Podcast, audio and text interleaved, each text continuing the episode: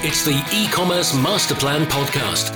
Here to help you solve your marketing problems and grow your e-commerce business. Cutting through the hype to bring you inspiration and advice from the e-commerce sector and beyond. Here's your host, Chloe Thomas. Hello and welcome to this episode of the e-commerce master plan podcast. I'm Chloe, the creator and host of this award-winning show. Oh yes, award-winning these days. And it's my aim in every episode to help you find ways to improve your e-commerce business. So thank you very much for tuning in and please do let me know how this show helps you because I'd love to hear. Um, just let me know via social media with the hashtag ecommasterplan. That's E C O M M A S T E R P L A N. And I have a bit of a confession to make today. So I was getting ready to record this this episode the week 6 days in fact before the Keep Optimizing podcast went live, our new podcast which you've probably heard plenty of about by now. You may even be listening to it. So just before I was kind of like big in podcast launch mode, you know, creating the show notes, doing this, doing that, making sure we have the marketing ready just fully committed to it. But I'd allowed one podcast interview to slip in to that focus on launch, and that was this one. So I was like, oh, really enjoying the launch processes. Really don't want to have to record an episode now. I guess I'd better try and make this good. I can't reorganize it. I better do this. Ugh. That's how I was approaching this episode. I'm going to confess it to you now. I have confessed it to you now. And then I got on the call with John and he was so interesting in our pre chat. It was like I completely forgot all about the Keep Optimizing podcast and hopefully managed to turn my, my lethargy and my lack of interest in recording this episode into something really good because John was just as good when we hit record and just as interesting and the sharing as m- so much um, in this episode. So I know you're going to like it. We are talking in today's episode about how they went about founding the business, so how they picked which market to get into. We're talking about the culture of the business. We're talking about story and why that's so crucial to growth. We're talking about how to get your business in front of millennials, how to structure a business to make it work for them. There's some really, really good stuff in here. I think you're going to love it. It's coming up very, very shortly. But first, please do check out the sponsors. This podcast is brought to you by Klaviyo, the ultimate e commerce marketing platform for email and SMS messaging. Whether you're launching your e commerce business or taking your brand to the next level, Klaviyo gives you the tools to get growing faster. That's why it's trusted by over 38,000 e commerce brands. Build your contact lists and emails that pop and create marketing moments that build valuable customer relationships over any distance.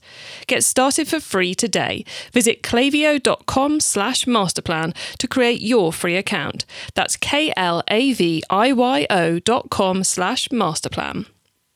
Shopware is a leading e commerce system used by some of the largest European brands, retailers, and manufacturers across both B2C and B2B industries. As a trend setting open source solution, Shopware gives retailers the freedom to quickly and easily realize their growth potential with more flexibility and less complexity. Visit shopware.com to check out the new Shopware Cloud solutions and discover the easiest way into e commerce. Craft the perfect customer experience and unleash your growth. And now to introduce today's special guest.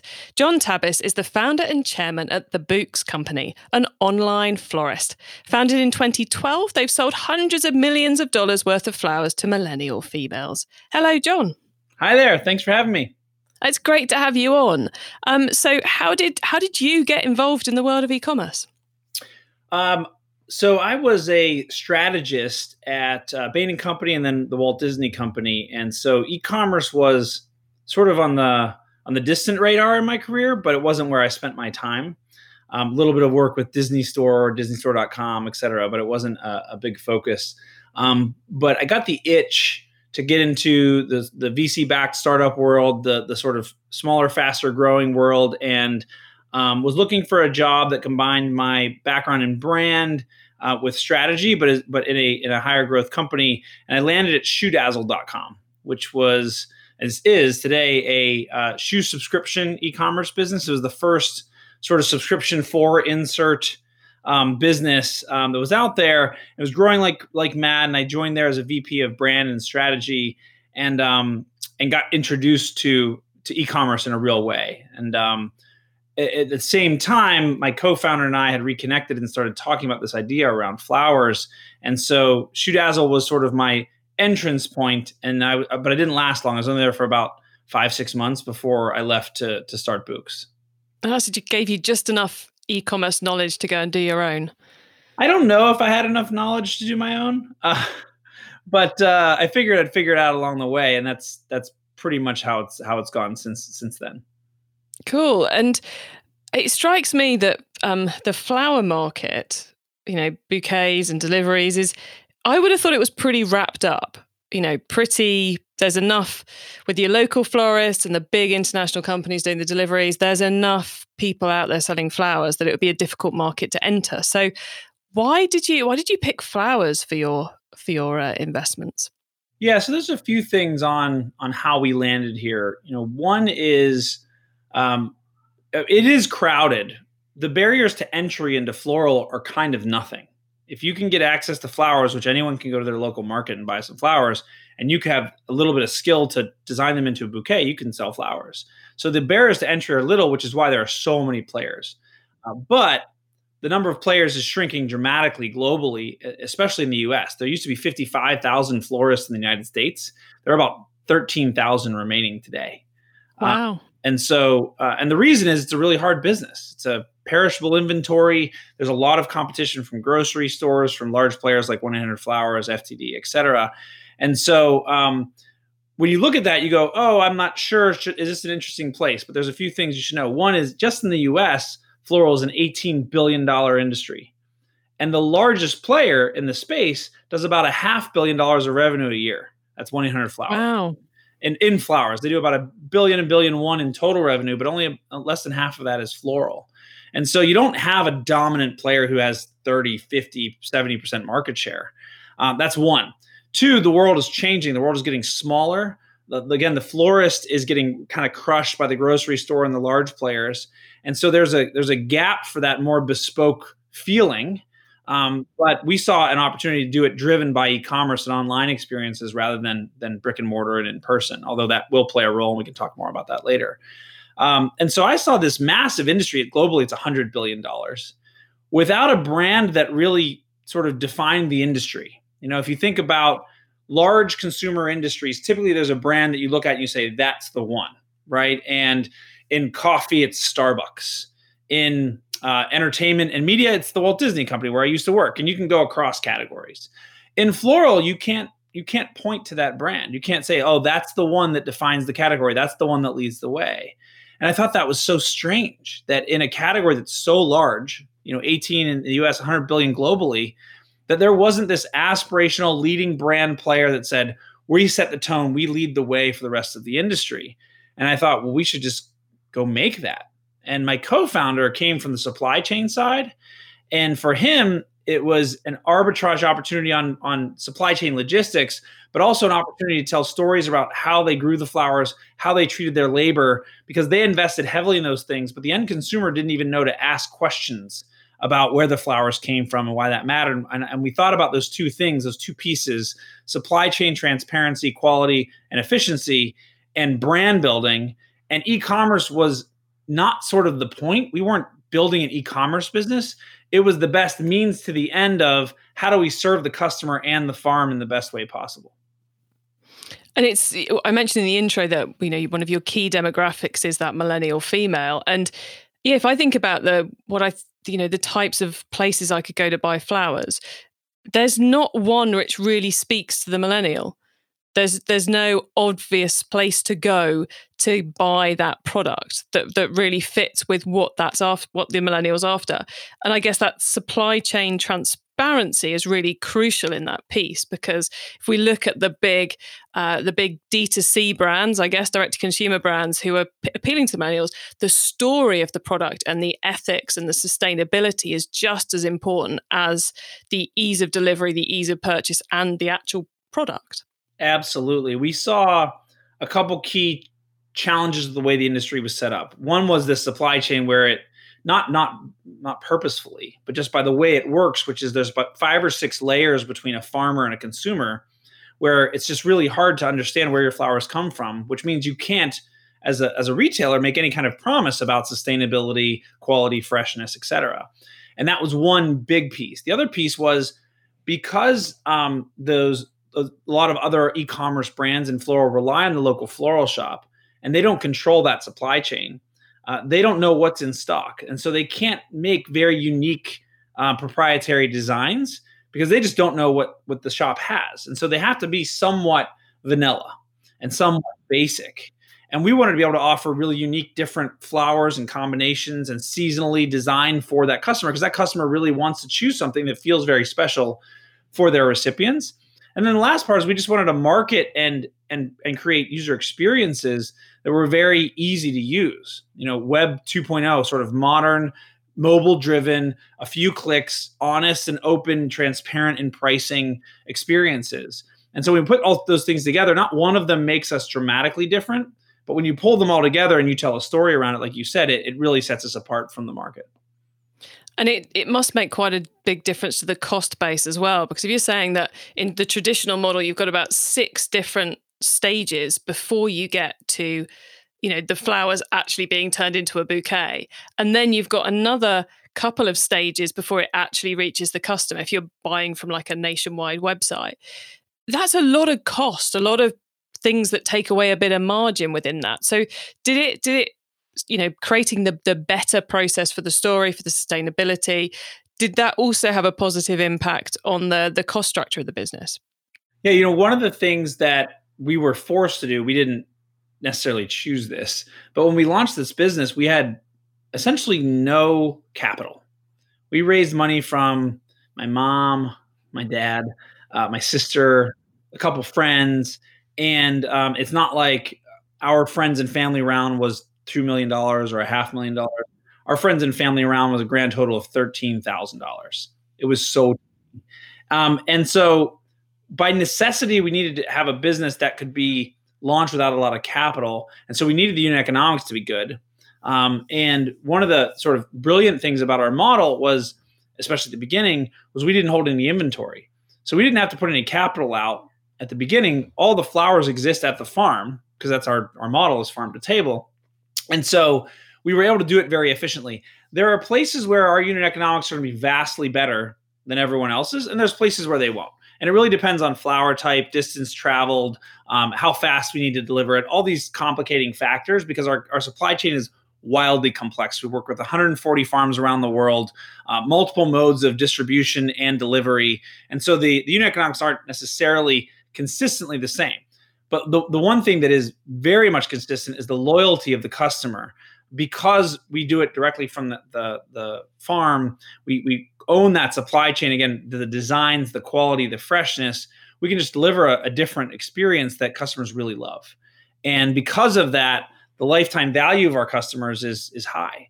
Uh, people are just very loyal. We lead the industry on net promoter score. We lead the industry on repeat order rates, on subscriptions, and so that really drives, uh, you know, the profitability of the business in a way that's super attractive. It, it seems to me like that in a going slightly off topic here, but I think this is interesting, so we'll pursue it.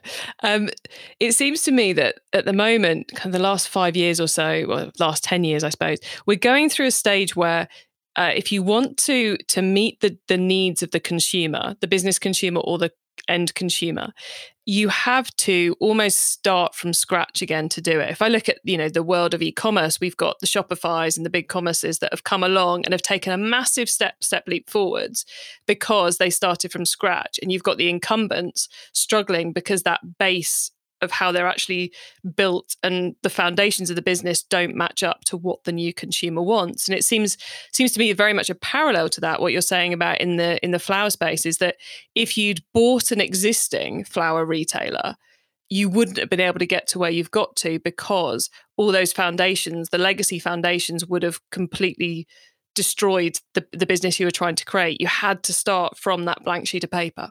Absolutely and i think that's across you know all the different facets of the business. It's cultural. It's it's how people think about working. It's business model. You know if you have a business model that is highly dependent on b2b revenue um, it's really hard to switch to be b2c it's just a, a, a massive change. Different systems different processes different data.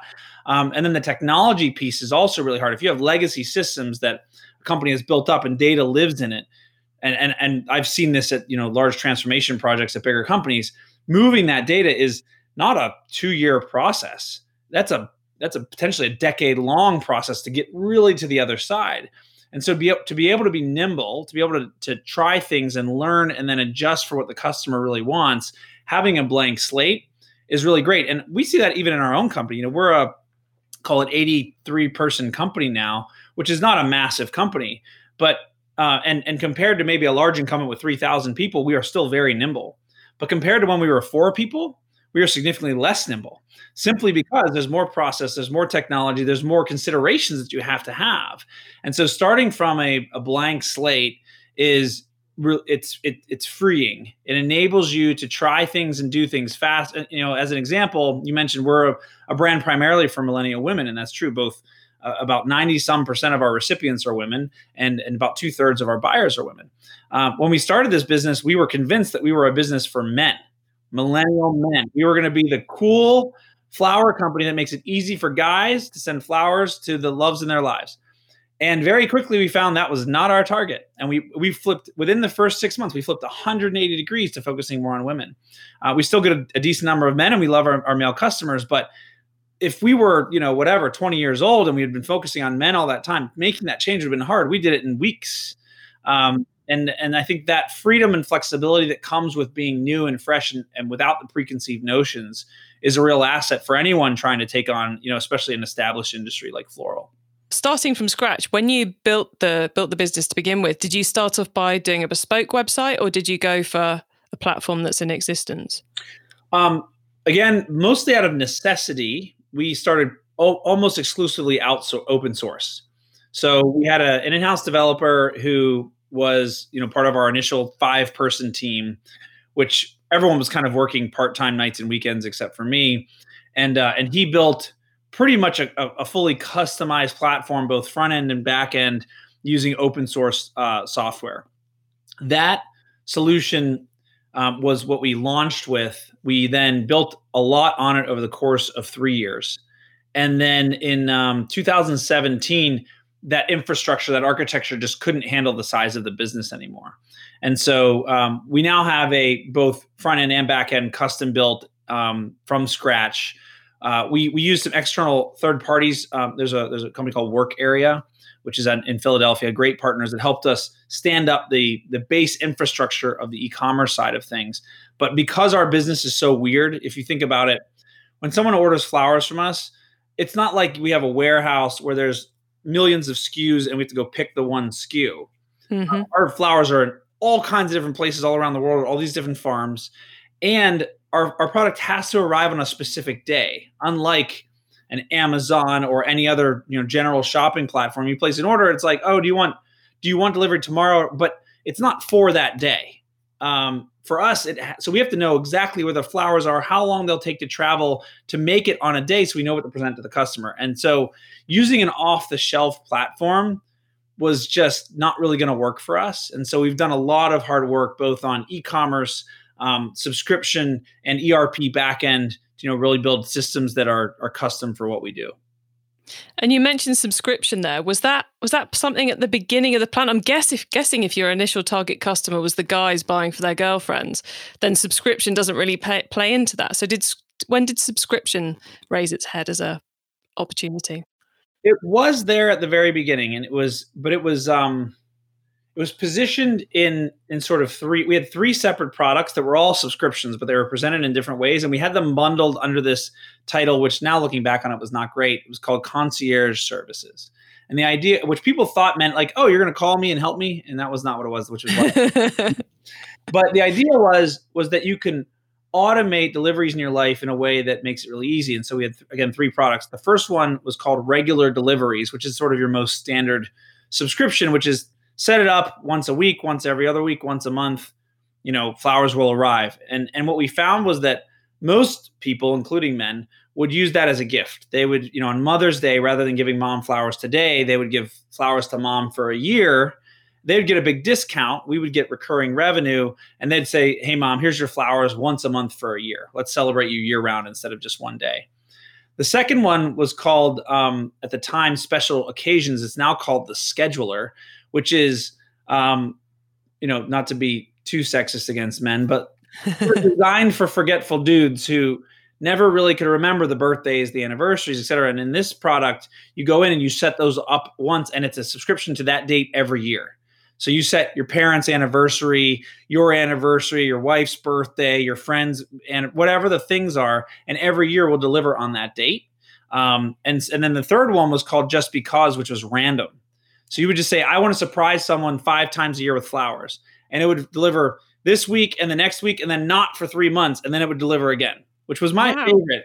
But no one used it because it was too oh. weird. Like no one what we were trying to do with that. So those evolved, and essentially today we the, the just because um, can you can do that within the scheduling uh, tool that we have, and then we have our regular delivery program, which is really the, the primary subscription that, that folks sign up with, with us and but it's very flexible. You can skip a month. You can use it to send to your mom this month your sister next month. Um, you can have it come to you as a default and then dole them out to your friends and family. And so subscription has always been a really important part of the business um, and is really where we we think we deliver you know extraordinary value. Our deliveries are on subscription are $36 out the door free delivery which for a, a, a full bouquet of roses or, or, or similar flowers delivered is an untouched price in the market. No one no one approximates that price in, in any way, shape, or form. Nice. Um, and then you mentioned that you've got you started off with five and you've now got 83. So what does the team structure look like in the business? What are the guys working on? Yeah, so our we don't do we don't execute a lot of operations. What I mean by that is our platform is designed to have the network do the sourcing and the fulfillment for us. And so a lot of what we do is marketing. Um, we manage that supply chain and then we build technology to enable all of it. And so if you look at our org, you're going to see a lot of folks in marketing. You're going to see a lot of folks in, in engineering and product.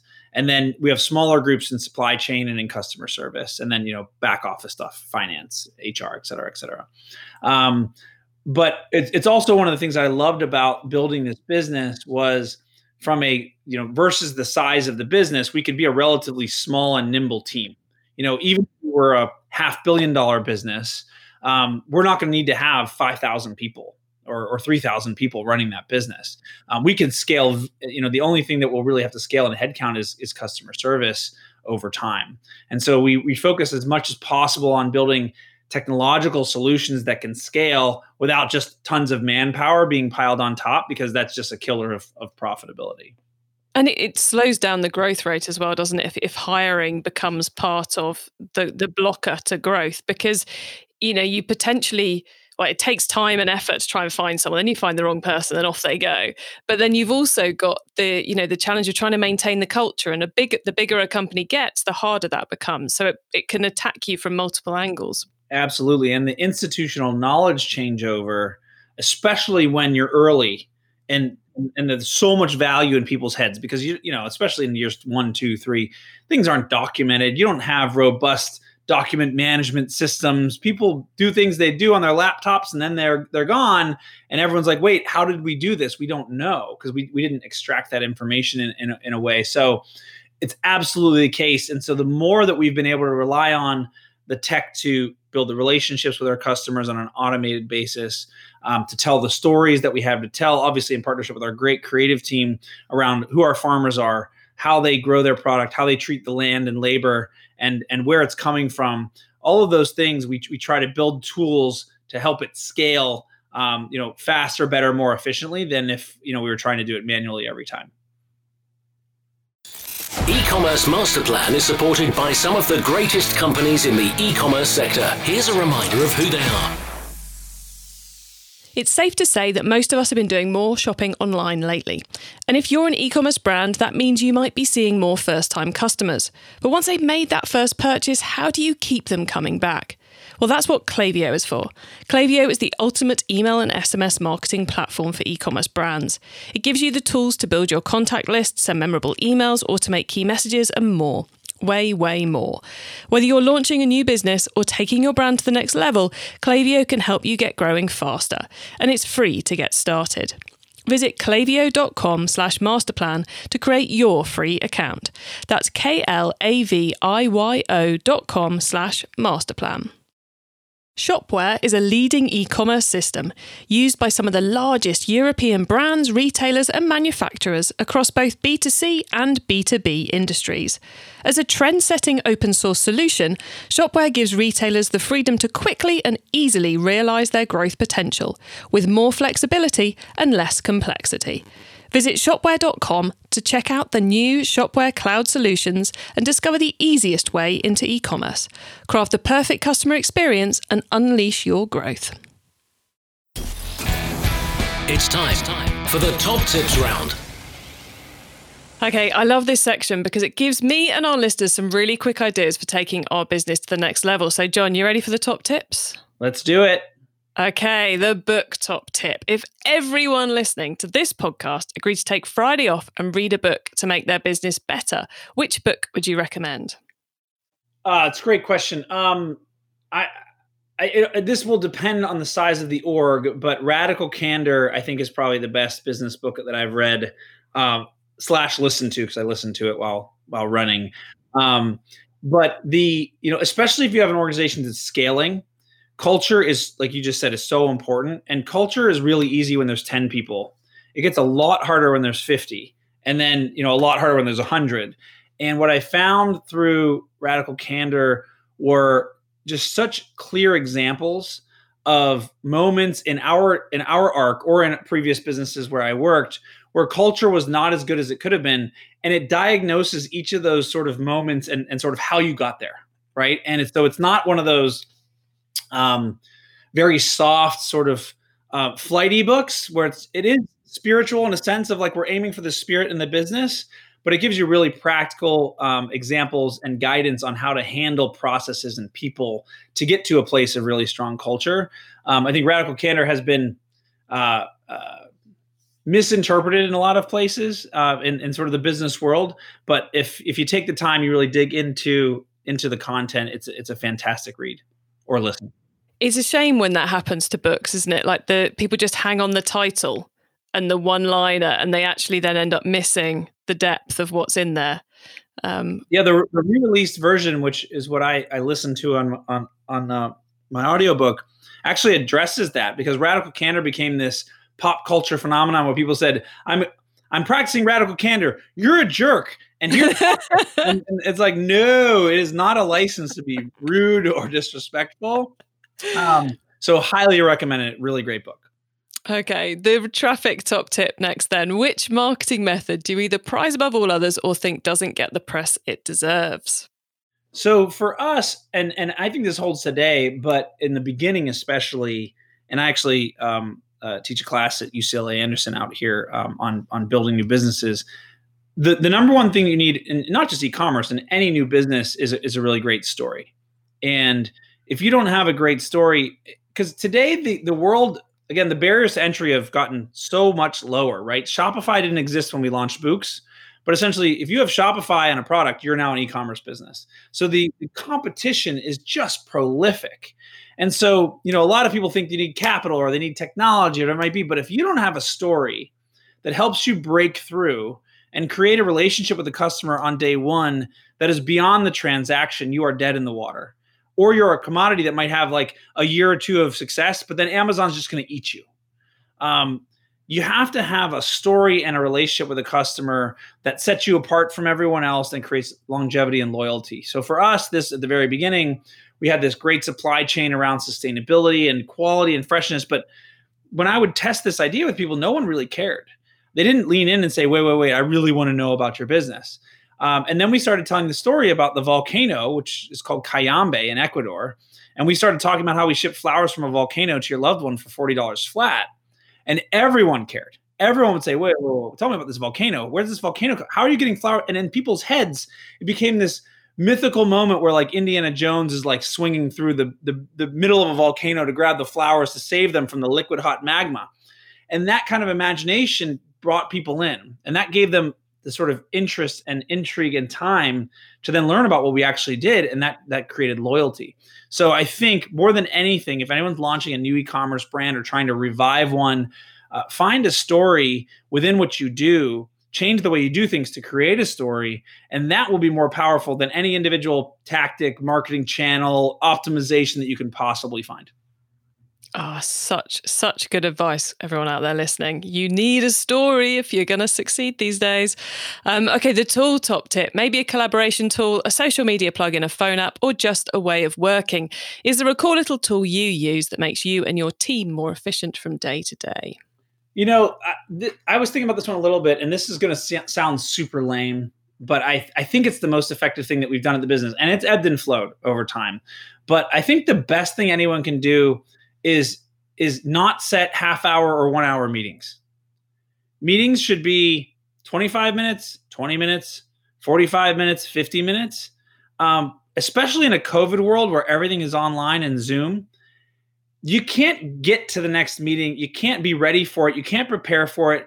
it. Either you're in the current meeting thinking about the next one, or you're in the next one worrying about what you didn't do in the previous one. And from a productivity and a and a cultural perspective, sort of cheating the meetings, that extra five minutes or ten minutes is non-productive anyway right? Let's let's end the chit chat where we all don't do anything productive in the first five minutes and end five minutes earlier and let everyone go to the next thing with a lot more pre- preparation and and therefore productivity. And again this is ebbed and flowed at different times in Bouqs but i think it's the most powerful thing i've seen. And my co-founder has actually taken to uh, doing 15 minute meetings now he won't do a half hour. He'll do 15 minute meetings. And he said it's the most amazing thing that's happened to him personally and his productivity because everyone knows we have 15. We've got to knock this out. Um, and so that would be my recommendation. It's not really a tool, but it's kind of a, a, a way of operating. Oh, no, that definitely, definitely counts. Okay, the last one is the growth top tip. If you met someone today who's focused on growing their e commerce business from 100 orders per month to 1,000, what would be your number one tip for them? Um, so I think there, you know, I would I would say the story one again, but because you know, just very transparently, we did a lot more than a thousand on just the story. So if you get the right story, it will lead to a lot of exposure, a lot of um, reach that you wouldn't have otherwise. You know, we you get PR reaching out and they want to talk about you. You get partners that reach out, they want to they want to partner with you. And so the story is, but but sort of since I already used that one, I think you know in the early days um, the the thing that to me is the is the best tool is the combination of a robust email capture program and a, a really interesting intriguing and well thought out email drip. You got to get the email address and then you got to tell a great story that is compelling and that builds on itself to get people to buy. And the reason why I, I say this one is as we said earlier you don't need to hire people to do it.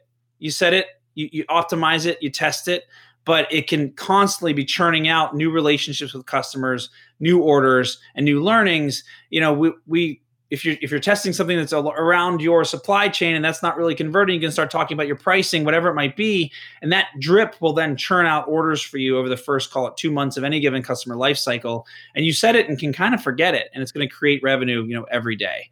And so I think that's probably the the the quote unquote hack, and it's very standard, but it's probably the thing that I say to everyone: do that first um, and then re- referrals is, an, is another one. Just you know, launch a, a referral widget. Make sure that you're capturing those customers. Put that into your drip, and make sure that your customers are working for you as well. I love that focus on automation. Always good because it, like you said, it just keeps delivering. So, John, before we say goodbye, could you let the listeners know where they can find you and Bouqs on the web and social media, please? Absolutely. So you can find us on social at, at the Bouqs Co. T H E B O U Q S Co.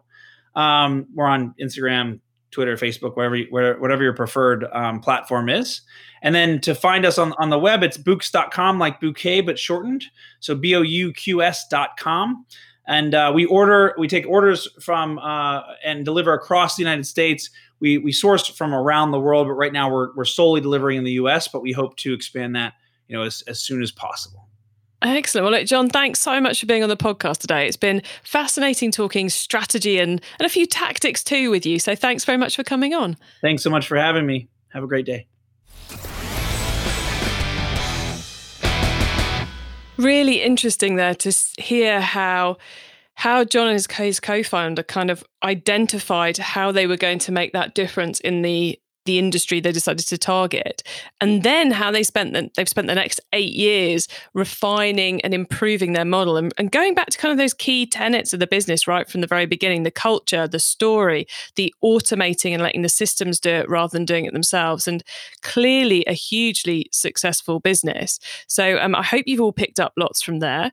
Uh, now, if you want to get your hands on the notes from today's show, which includes those top tips, links to what we've mentioned, and everything else, then head over to ecommercemasterplan.com forward slash podcast, where you'll find a link to this episode.